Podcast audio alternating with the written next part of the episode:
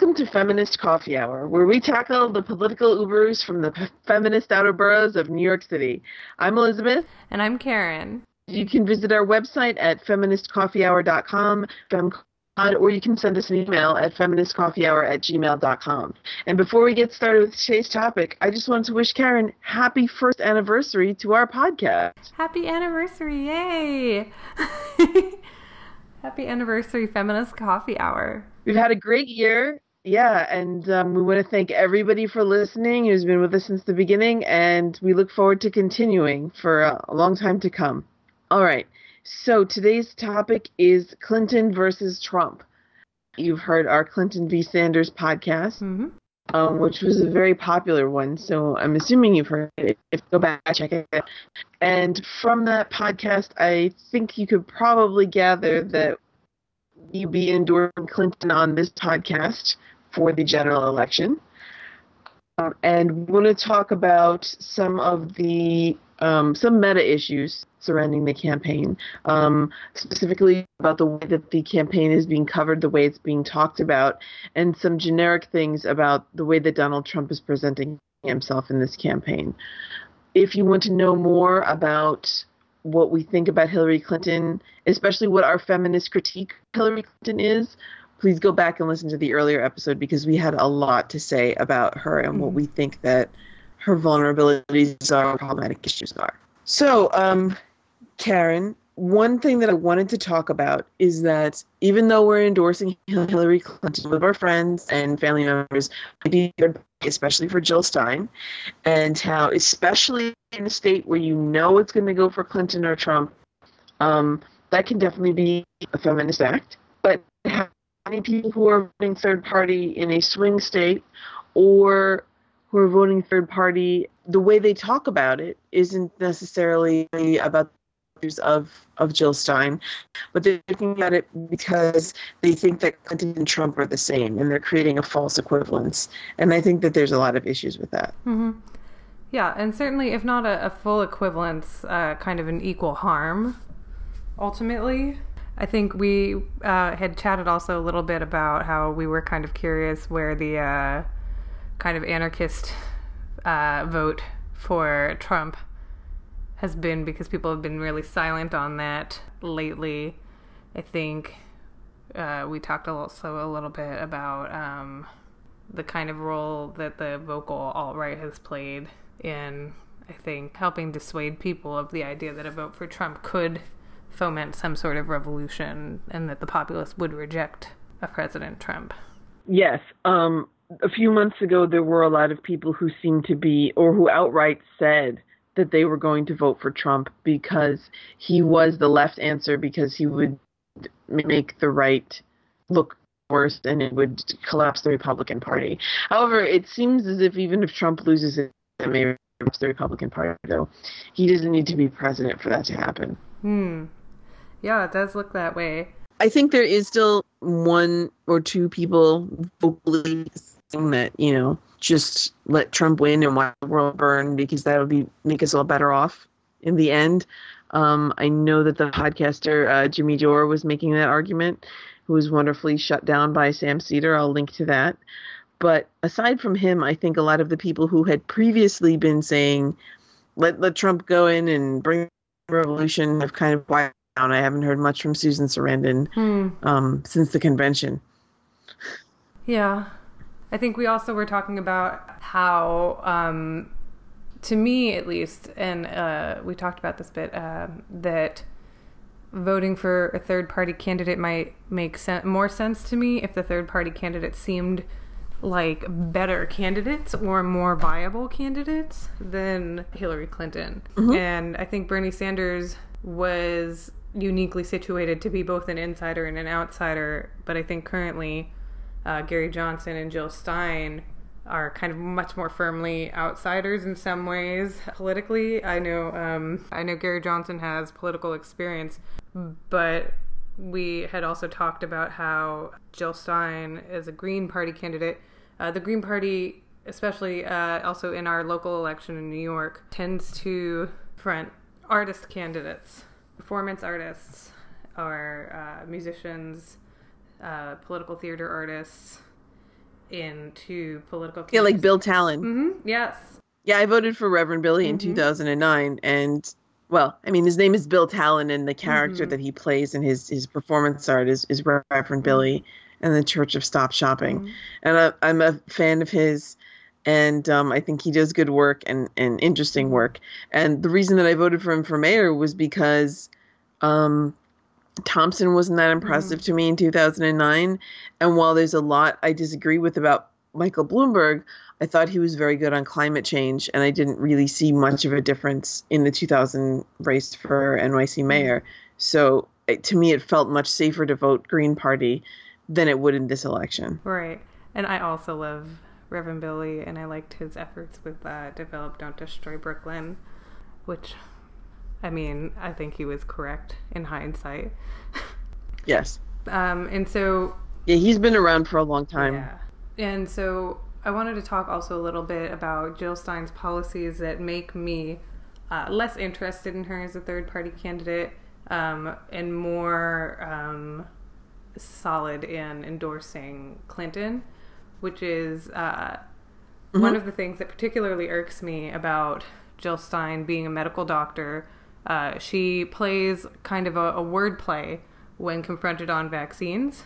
So while not expressly anti vaccine, she uh, does a false equivalency when the uh, issue of vaccines are brought up between uh, vaccination and her, the kind of leftist umbrella term of big pharma for some of the struggles that we have with uh, healthcare being private in the US or the development of pharmaceuticals being private industry as opposed to a public good.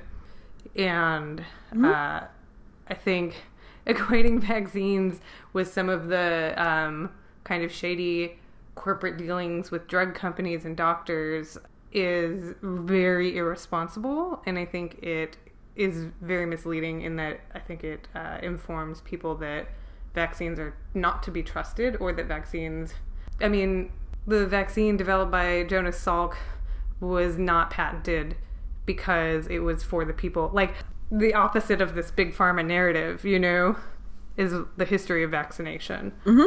Uh, and so that irritates me. Um, I think she really does like to not rule out a lot of conspiracy theories. I think it does bad things for the integrity of the Green Party when she does stuff like that. And I think uh, that's not the only thing. I think she talks about energy independence without a clear plan and without nuclear. Uh, and a lot of her prom- campaign promises are not backed up in her explanations of policy. And I think John Oliver did a really good segment on her plans to pay for college tuition not being particularly viable. hmm Um, the only counterpoint to that that I would say, because I discussed this with someone who's a, big Green Party supporter, is that she wrote a policy paper about the college thing, and what she said was that no matter how we paid for it, whether it was with a tax or you know printing money, is that it would be a stimulus. Mm-hmm. I'm not sure I believe that because if someone doesn't have a good job and also they're in debt, if you take away the debt, that's not going to give give them that much more income. It might give them some more income to spend, but you know, if you're ma- if you're maxing out your credit card every month to pay rent and buy food, and then you have you know two or three hundred dollars less in your student loan payment, wouldn't you just be using that on your your basic necessities? I feel like maybe maybe it would, but um, I'd like to see more information on that. That that debt relief in that term would be a stimulus. Mm-hmm. Yeah, and then also talking about uh, Johnson. I mean, if you are at all left leaning, Johnson is not your man unless your only left leaning issue is marijuana legalization. That's been really extensively covered. Exactly. Um, not the least of which is his uh, weird love for private prisons. Indeed. Um, the one last thing I wanted to say about Jill Stein is um, how she kind of also is wishy washy on homeopathy, which has seemingly become bigger in the United States recently. Um, there was an article in Time magazine about, about how 10 children have died because of homeopathic teething remedies. Um, and it's not just a niche thing anymore that you get at a health food store or order online. People were purchasing purchasing these at big chain drugstores like like CVS and Walgreens. So that's a problem if, uh, homeopathic medicine is literally killing people, and she can't bring herself to condemn it because of who her base of support is. Mm. Yeah, I think of Jill Stein as kind of a second wave Earth goddess uh, style hippie. She definitely is. I mean, you know, John John Oliver was making fun of her music, but there's nothing wrong with that. Maybe she should go back to that. Like what you said, the Gritty supports artists. Maybe she should, you know, release another album and give the profits to climate change activism and Yeah, I think she that would be great. I think she can represent who she wants to represent and I think that if if she represents her values, I can't imagine why anyone would tell you to vote for someone else. It's just the reason why she doesn't represent my values are these things. I don't know necessarily if she needs to go back to being a musician instead of a politician, but it seems to me that she's actually very politically savvy. Uh, she knows better with vaccines. She must know better with homeopathy as a medical doctor. And she's playing her party with plausible deniability. So I think she is a savvy politician. Oh, of course she is. Very slick. Yes. But that's why I get upset. Yes. Because if we're going to call out Hillary and Trump and, and Bernie Sanders when they say ridiculous things and insult our intelligence, I'm going to have to do the same thing with Jill Stein. Mm-hmm. Yeah, I agree. But speaking of calling people out, Karen. Yes. Are we body shaming Donald Trump? Oh, I would like to call out with reservations uh, the body shaming of Donald Trump. Um, I know that a lot of people are on both sides of this, uh, but my official feminist coffee hour stance is that yes, we are body shaming Donald Trump, and yes, it is wrong. Uh, mm-hmm. I think, especially all the dick jokes, which are so they're so mainstream, and so many of the people who are making these dick jokes are men themselves, and so I just feel like you know, one, I don't want to hear about anyone's boner. I feel like I for I feel like this is a big part of my stance, uh, which is funny because who doesn't love boners? But I don't want to hear. Maybe that should be our new tagline. Who doesn't love boners? Feminist coffee or no, no, feminist coffee or podcast. Stop talking about Stop your boner. Talking about your boner. Yeah, I feel like that's my personal uh, tagline. Should make that your in your Twitter bio instead of scientist snack eater. Stop talking about your boner. I could I could say maybe not instead, but in addition. yeah. Uh, but I'm sure the second I put that in my Twitter bio, I would get so many inundations with boner talk uh, because that's how the internet works. Pictures. Yeah. All right. anyway, um, lots of people talking about like the last thing I want to think about is about Trump's wiener uh, mm-hmm. which apparently he likes to kind of force on people. Uh, and everyone seems really interested in forcing the idea of it on me by making jokes about it and about how small it must be. And I have to say, I think it's really limiting an idea of masculinity. And I, I understand the impulse because he's so, uh, his self esteem is so obviously tied to his traditional masculinity uh, or this traditional sense of dominance mm-hmm. over women, which, like, large dick size is a, a subsidiary kind of concept, but um, I think it only hurts people who are not Donald Trump, who, for all we know, has a gigantic wiener. I've never seen it, thankfully. I mean, you can we? Will we make it to November eighth without seeing it? I sure hope so. I don't care how much it will influences this podcast the polls. be released. will will will this podcast be released before there is a picture of it? This is like the world's worst. Would you rather? Because I think that if a, if a Donald, would you rather see Donald Trump's dick in the press or have Donald Trump be closer in the election? uh, all right. So, um, but uh, I think that yeah. uh, I think you make a good point about his vulnerability being a big orange bullseye. Oh, I'm sorry. No. womp womp. that, that, people can't help but but poke. Yeah. Mm-hmm. But, yeah, yeah. Um, but it's still still not okay. Mm-hmm. Even though he's a terrible person, you mm-hmm. should still have ethics for yourself. Right. And just because somebody's a jerk doesn't mean you get to be a jerk. Because somebody's always a jerk. Like, somebody's mm-hmm. always a jerk. And there are a lot of leftist jerks. And you know what? I don't think that that allows right wing people to be jerks. I don't. I feel like I'm responsible for my behavior. I'm not going to body shame somebody. Uh, and if I am body shaming somebody, I would really like to be confronted about it, maybe not called out about it. Mm-hmm. Anyway, um, more nuanced than the specific, like explicit dick ones are uh, mm-hmm. the tiny hands ones, uh, mm-hmm. which I desperately want to separate from the the connection of tiny hands and tiny dicks. Don't think you can. Uh, I know and we we've talked about this so much because I really want like the tiny hands thing is just so funny uh, visually. like it's just really amazing, like giant suit sleeves with tiny uh, like baby doll hands sticking out. Like those pictures are just so funny. They're just so funny. I can't help it.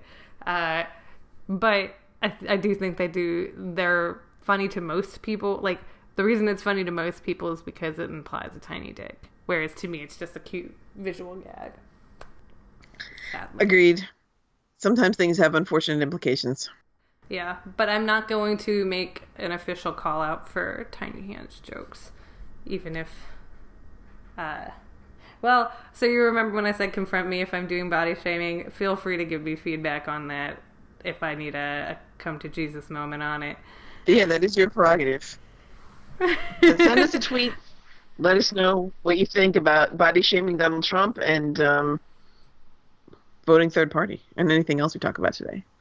Oh yeah, uh, we do not shy away from confrontation. Yeah. So yeah, definitely. We we'd love to talk more about it. Um, something that has surprised me about this campaign is the um, coverage of the alt right and their influence on politics and on the election mm-hmm. and how mm-hmm. they've kind of they are Donald Trump's base and what mm-hmm. that means not only for the country in terms of the direction that we're going in politically but how um, a lot of people had to really kind of play catch up and and learn about who these people are what this movement is and to most online feminists to anyone who is spends a lot of time on the internet on reddit on twitter is very familiar with 4chan and the red pill and um, people who sea can't lions. stop tweeting about white sea lions.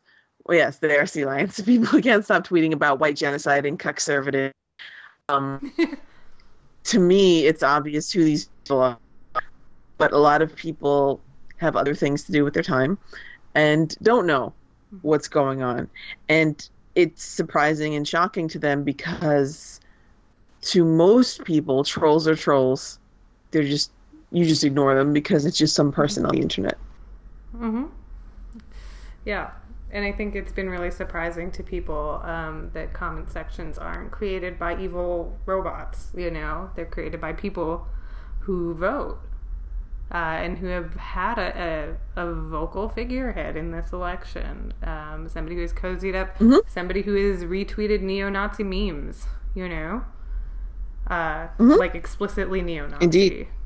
And then claimed that uh, the Star of David was intended to be a sheriff's star.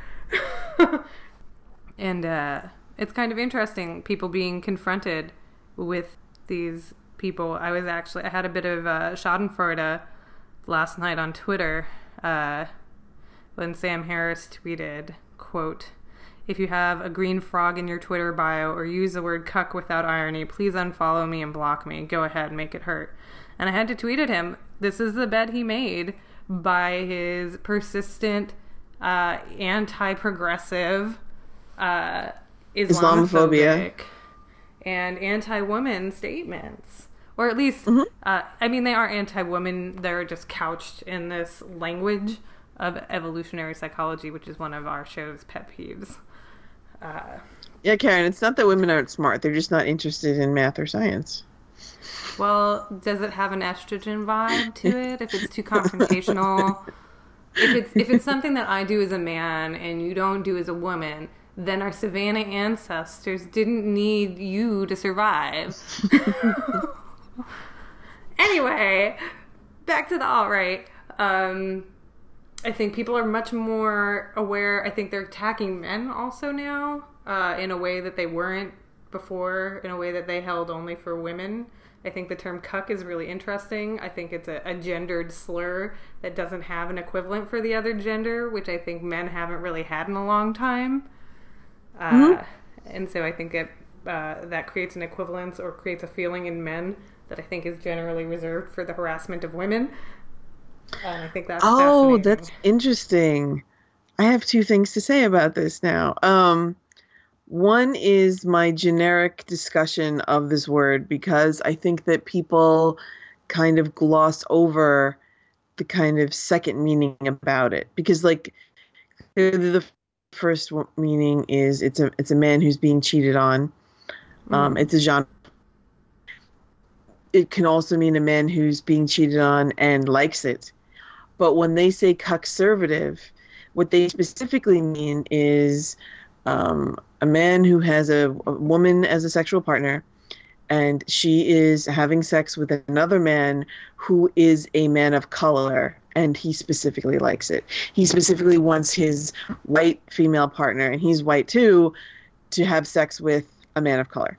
That's what cuckservative means. And that's why, you know, they they use it at Jeb, Jeb Bush because his wife's mm-hmm. Mexican and he's in favor of immigration, and they're like, oh well, I mean, I guess that's different because his wife isn't white, but um, the, you know, the discussion is he must want to have his wife have cheat on him with more Mexican immigrants or something like that. It's specifically a slur about how they think that that man's um, sexual interests are influencing his views on public policy, specifically immigration and I think that gets glossed over way too much.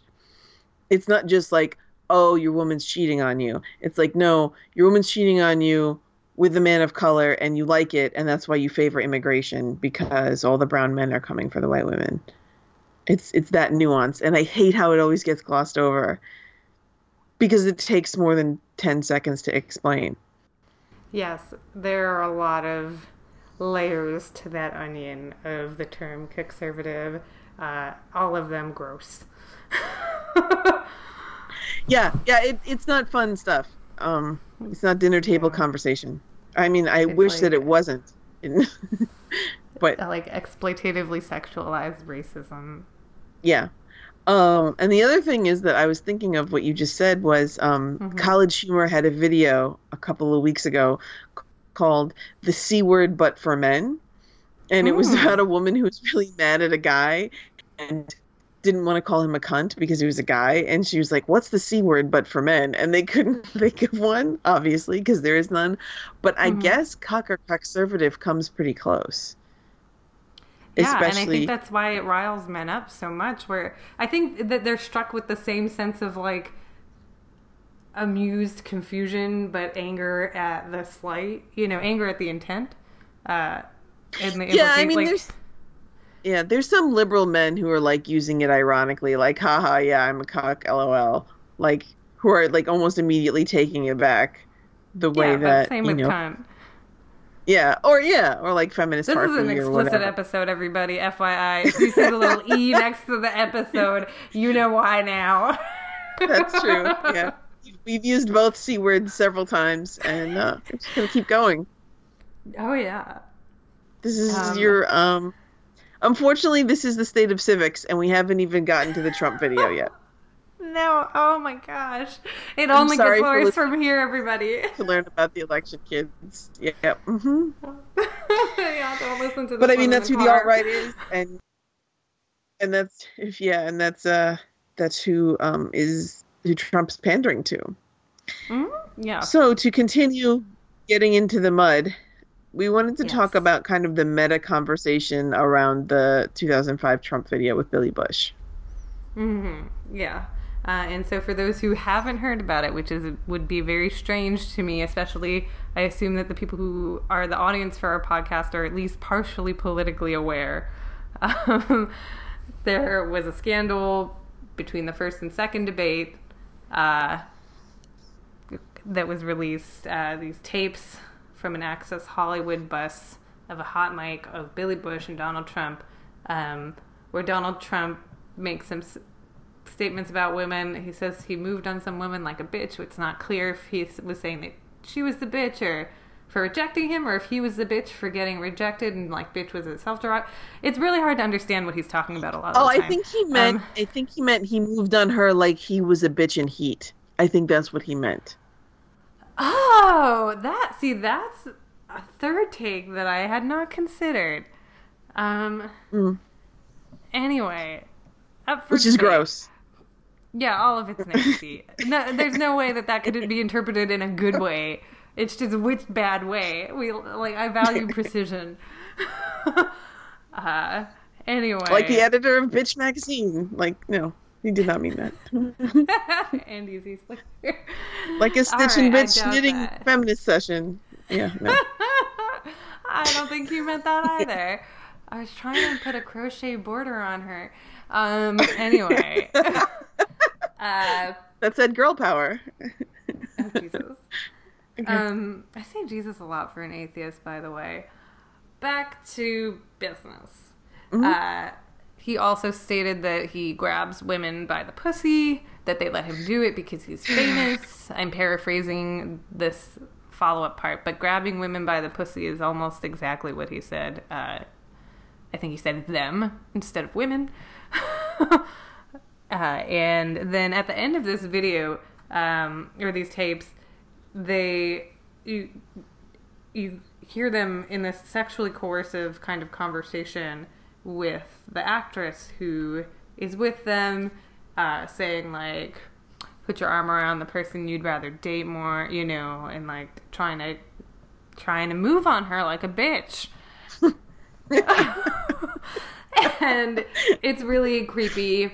Um, it's kind of like exactly for me, it's kind of like exactly how I imagine things go in show business, uh, where men are gross and women are valued only in their ability to be objectified. Um, and so a lot of women found this very disturbing for some reason. and in a lot of the fallout from it, um, a lot of the public uh, discussion of it has been about how uh, asking women to come forward to talk about their experiences with sexual violence.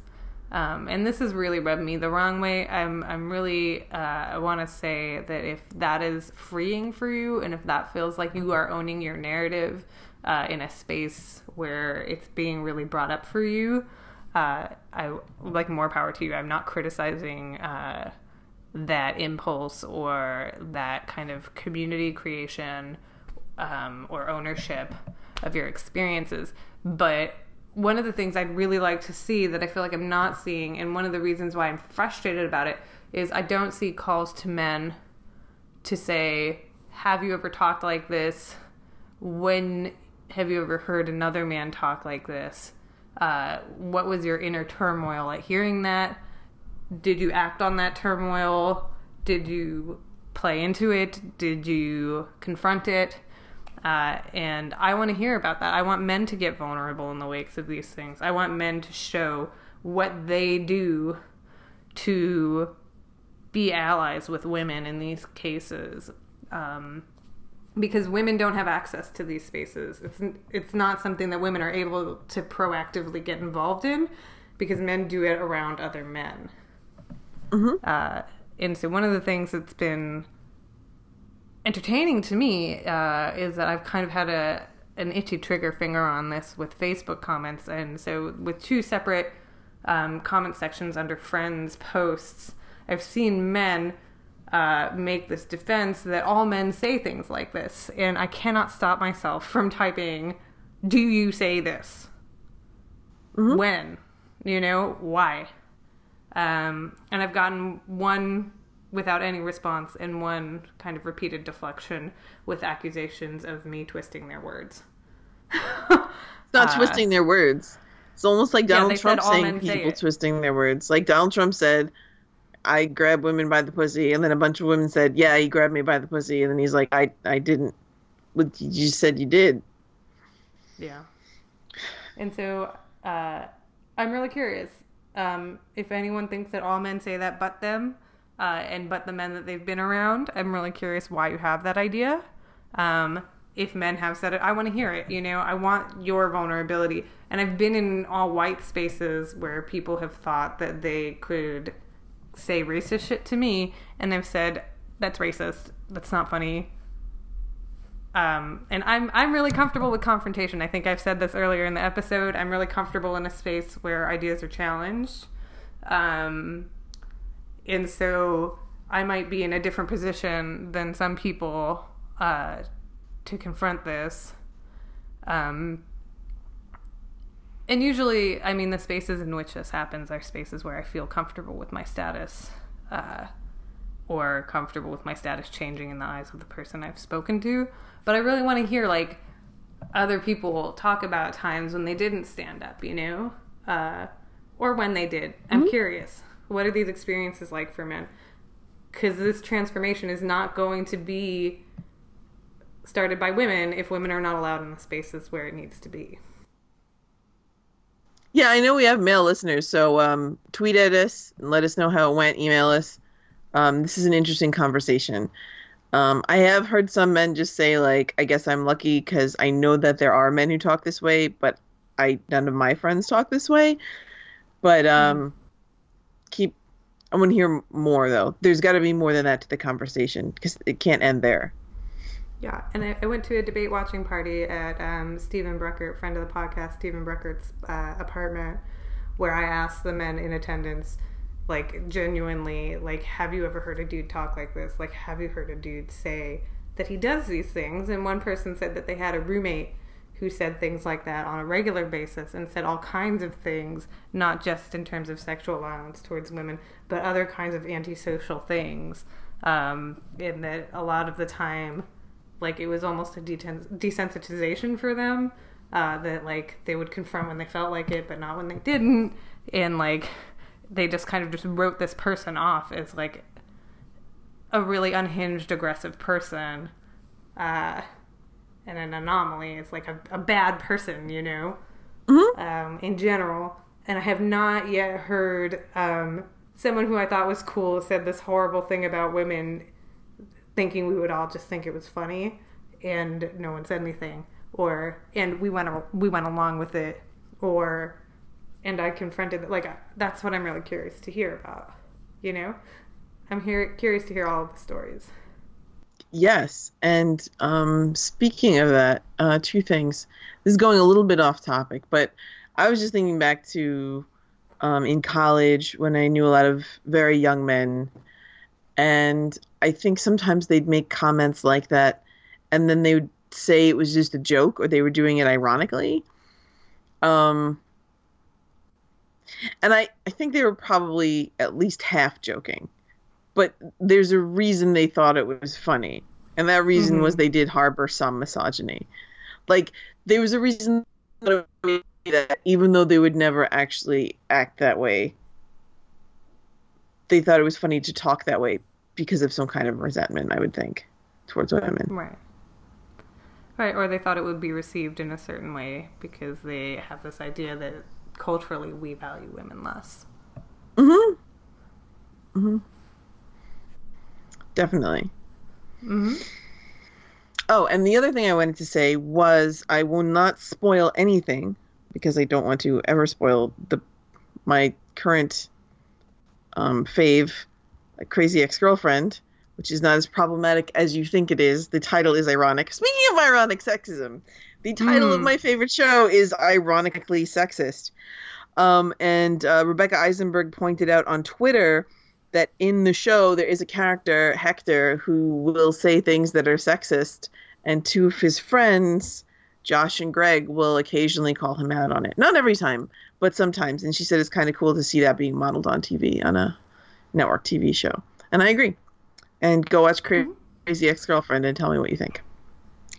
Yeah, so getting back to the election, which is coming up faster every day, um, we wanted to talk a little bit about specific policies. Um, quickly about the, their Clinton and Trump's maternity leave policy, and also about their their VA policy. And on the maternity leave, Hillary Clinton wants to pretty much update the FMLA, which requires 12 weeks unpaid mm-hmm. leave um, for the mm-hmm. birth or adoption of one's child, or to care for a sick family member, or in terms of your own illness.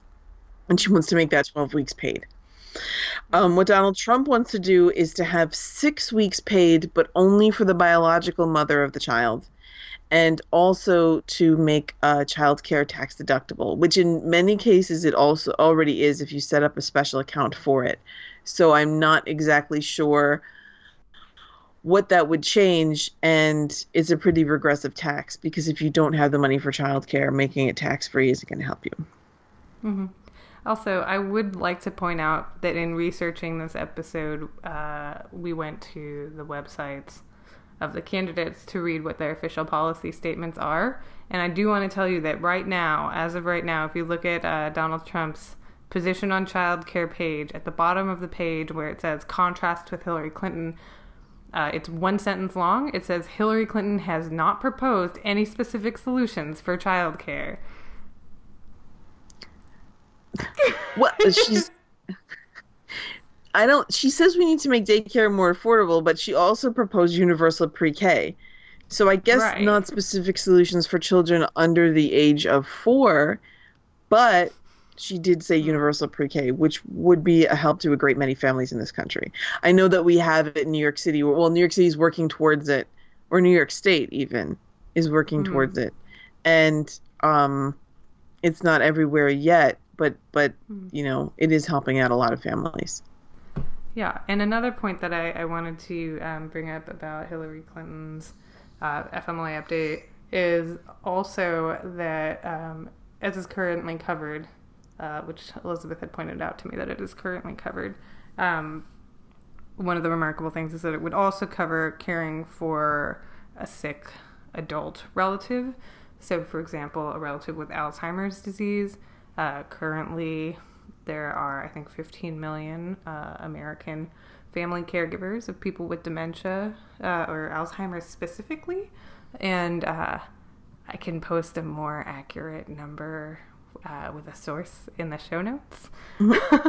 uh, but there's a huge percentage of the American population that is a caregiver for a sick loved one, um, and particularly with Alzheimer's, which will only grow as our population ages. Uh, and so I think it's mm-hmm. really uh, comprehensive that it would cover that. So I agree, it's really um, important. And you mm-hmm. wanted to mm-hmm. talk about VA policy. Yeah. Veterans policy. And so even though he I talks about talk veterans about... in despicable ways. Yeah, and I think it's worth mentioning um, that Donald Trump has kind of really flippantly talked about Purple Hearts um, mentioned that John McCain was not a war hero because he was a POW, uh, and uh, his statement about people with PTSD being weak. Um, those are all disgusting. uh, and I don't think yep. anyone who claims to be uh, supportive of our veterans and their health care uh, would say something like that. Um, but he has said three things like that. Um, I think it's worth pointing out um, that uh, his official 10 point plan to reform the Department of Veterans Affairs, uh, most of everything on there is something that already exists or a commission that has already been concluded. Uh, and so it's, it's really not clear what new he would do. He mentions appointing a VA secretary. Uh, currently, Robert McDonald is the VA secretary, um, and it is a position that has existed since the late 80s. Um, it doesn't really make any sense. Um, he wants to create a commission to investigate fraud, cover up, and wrongdoing. This has already happened. That's how we know about the fraud and the wrongdoing. Uh, I don't know what another commission would do beyond what the first commission did. I think uh, the one positive thing in it is that uh, he proposes increasing the number of mental health care professionals, uh, which would likely be useful. But again, this is uh, different from VA to VA again, I think the best way for the VA to do this is to incentivize people to move to unpopular areas with higher salaries. Because the problem is not that there aren't mental health professionals that want to work with veterans. The problem is that there are not a lot of mental health professionals with the degrees and credentialing that the VA requires that are interested in living in rural areas. Yes, Paul Rieckhoff, Paul Rieckhoff from uh, American Iraq and Afghanistan Veterans of America um, said on, mm-hmm. on Rachel Maddow or to Rachel Maddow that um, the the quality of VA care varies wildly from place to place. Mm-hmm, mm-hmm. Yeah, and there are a lot of options, but um, it's very difficult when you can't go physically to another VA. Mm-hmm. Um, another way to help that might be to um, modernize the telehealth, uh, telemental health uh, structure. I was going to ask you about that. Again, more money. Um, mm-hmm. I can't. I'm really uh, not able to talk too much about that, even though I know quite a bit about that. Um, mm-hmm. Well, I th- I think what you're getting at though is that a lot of the things that he's proposing are redundant, things that we mm-hmm. already have, or yes. don't really make a lot of sense in context. And I think that's pretty much all or most of his policies. That yeah, they sound good if you don't know anything about it if you don't know anything about veterans health, this would sound great. Mm-hmm. But right. if you research it at all, it doesn't make any sense. And it's it's the same thing with almost everything that he proposes. He's really targeting people who only want to think about the presidency and our government in sound bites and mm-hmm. no deeper than an extremely shallow level.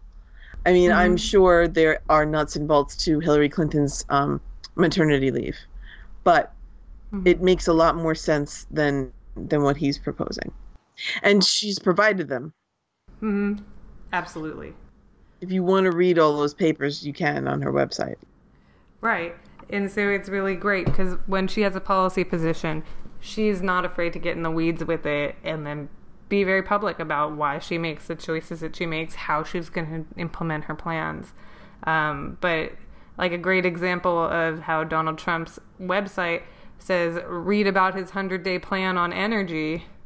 Uh, it says nothing about his 100 day plan on energy. It's the transcript of a speech that he made in North Dakota, and most of it is just um, talking shit about Hillary Clinton and President Obama. Uh, I'm not exactly sure what his plan is. Uh, even going to his website, his plan is to pander to his materials. Yeah, and it works.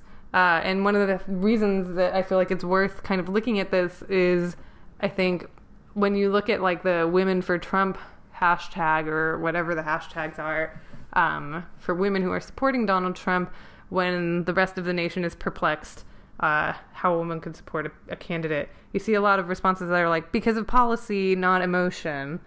Um, as though not wanting a serial groper in office uh, is emotional as opposed to uh, rational when uh, the last president that was caught groping someone in office had to be impeached, uh, mm-hmm. which halted all kinds of political process and was a a mess for our country.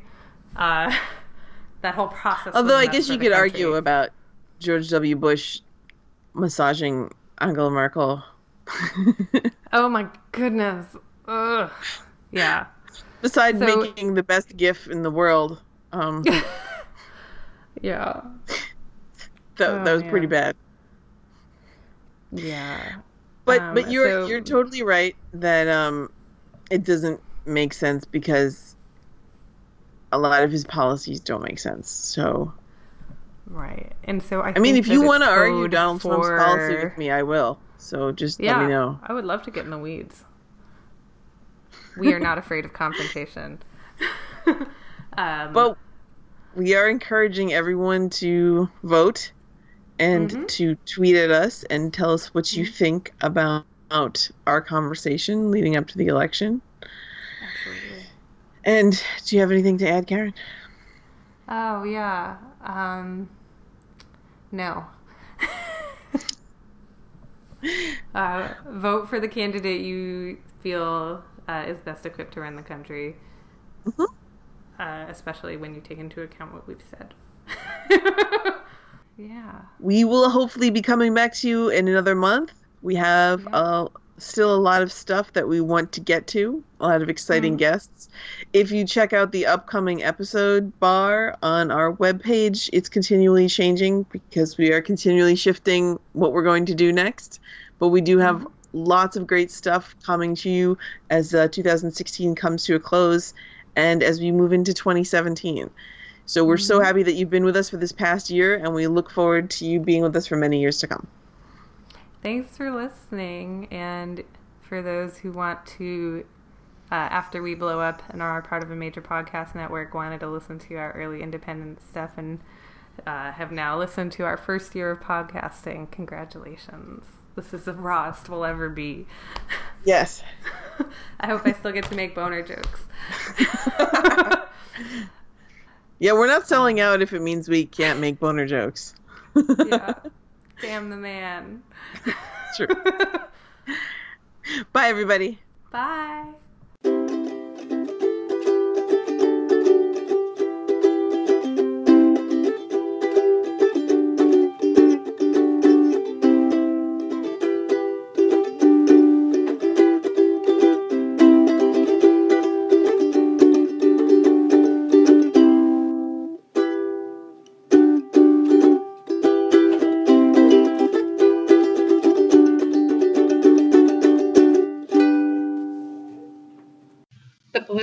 Flavors Feminist Coffee Hour podcast theme song is Making It Hard by Bridget Ellsworth. You can listen to her music at soundcloud.com slash Bridget Ellsworth. And you can listen to her other songs there as well. And if you like what you hear, you can give her a like or even a follow.